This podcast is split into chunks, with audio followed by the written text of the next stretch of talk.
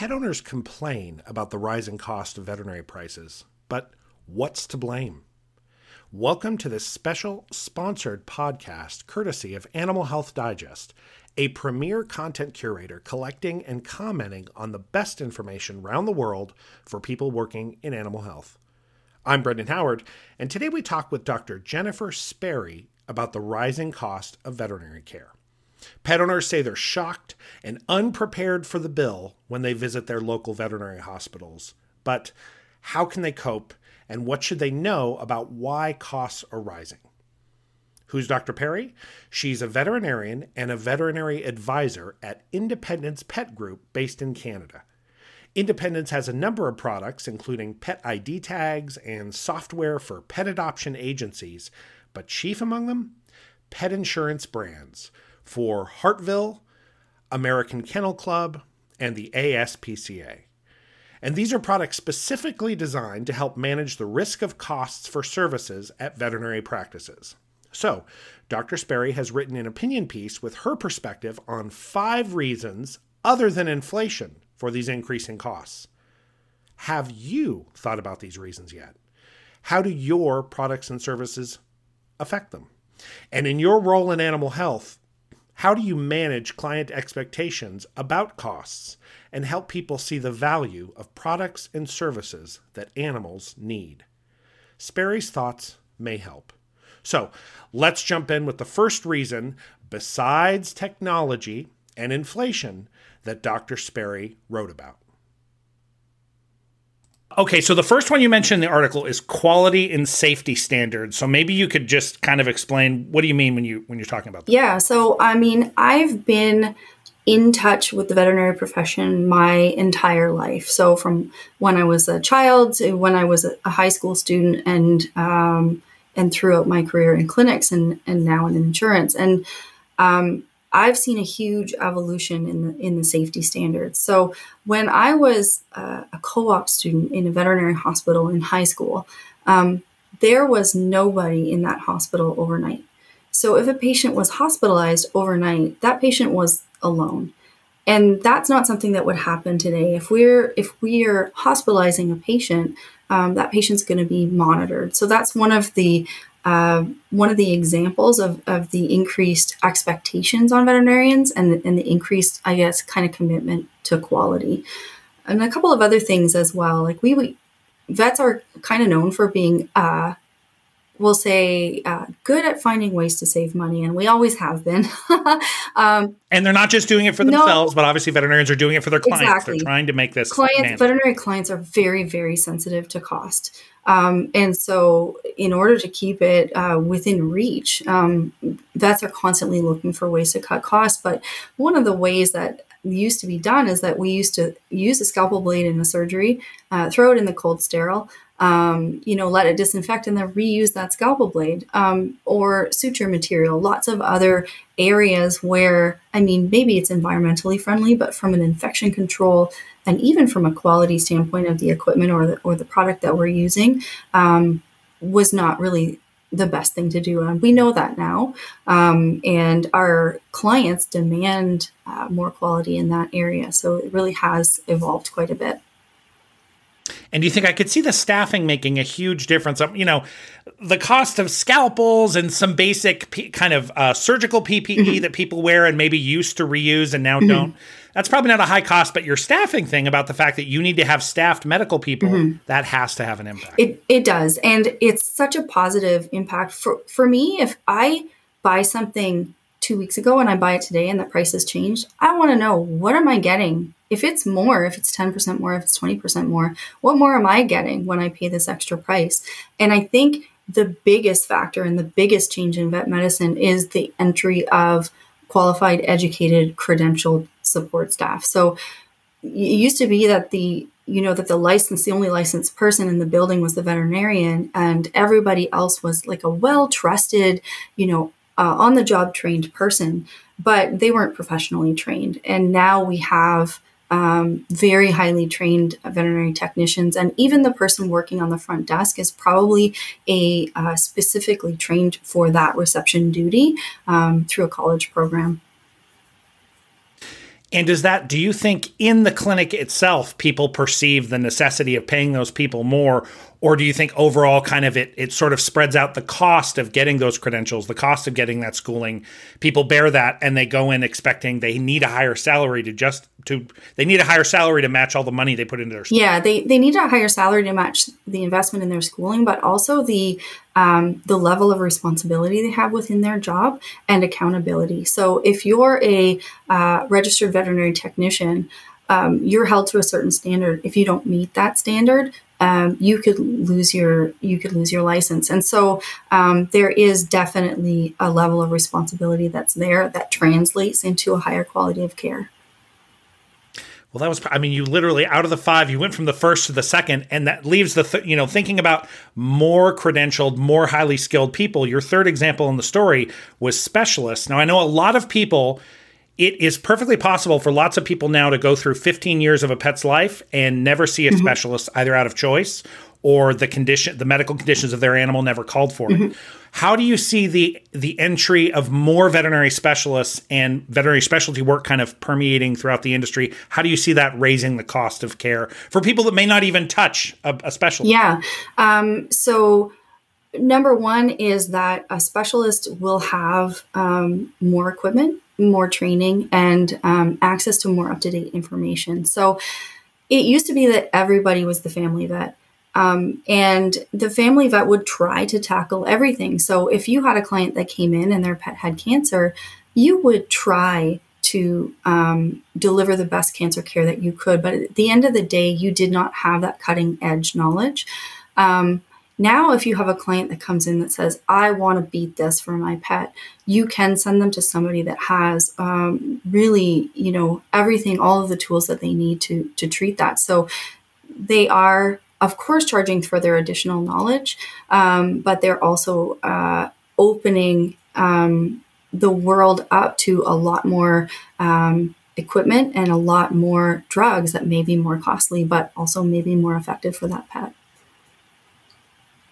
Uh, it was interesting. I saw uh, your, fourth one was was alternative medicine, and I think there is a perception. So it's either deserved, it's probably maybe undeserved, but the idea of holistic and alternative medicine is less costly than Western medicine. And so it sounds like you looked at it as well, this is just an add on to mm-hmm. all the Western medicine you're seeing.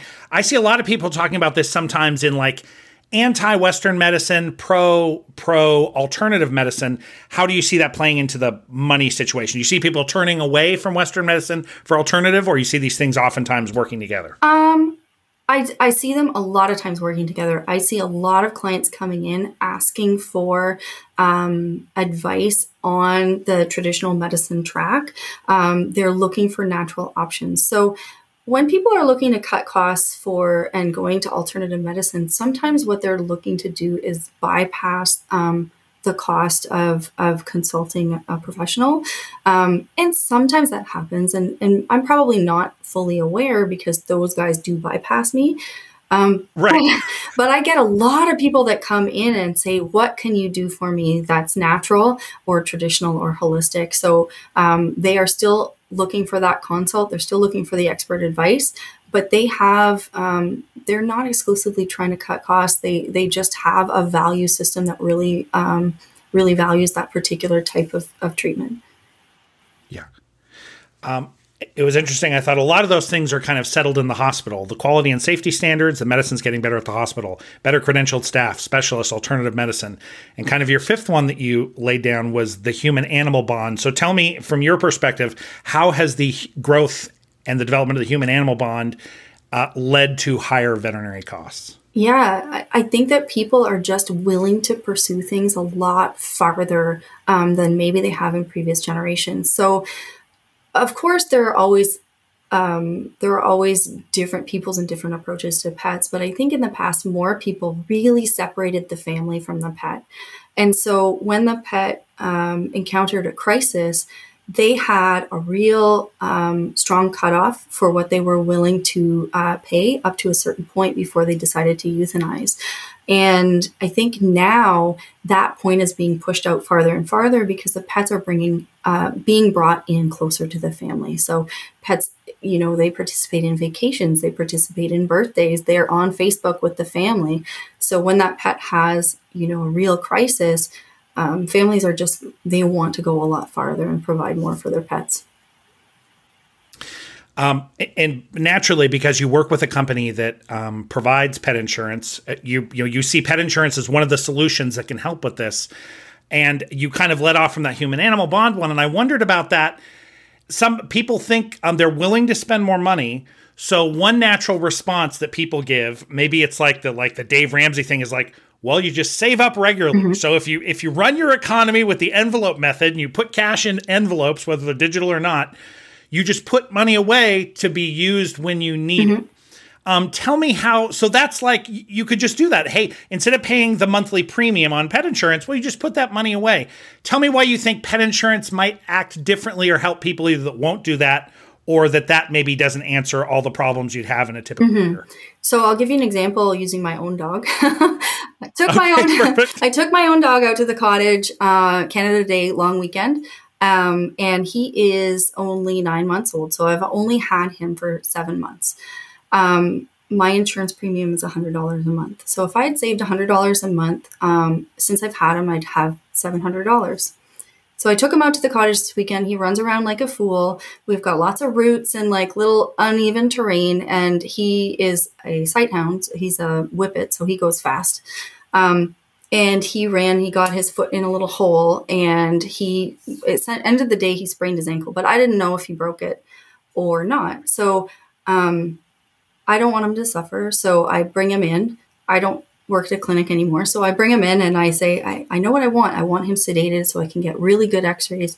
I want pain control and i want you to send those x-rays off to a radiologist because if you know uh, the wrist is the most number of bones in one little area. And if you're not an expert and I'm not an expert at radiology, you might miss something subtle. So um, I send him, I bring him in, I, they give me everything I want, and uh, it is about $900, um, which, you know, looking at the line items is, is totally fair. But I have five, five saved, I've only got 700 and I'm 200 in the hole now and I have nothing left. So if he has another crisis, and he will because he's that kind of dog, if he has another crisis within the next year, I've got almost nothing.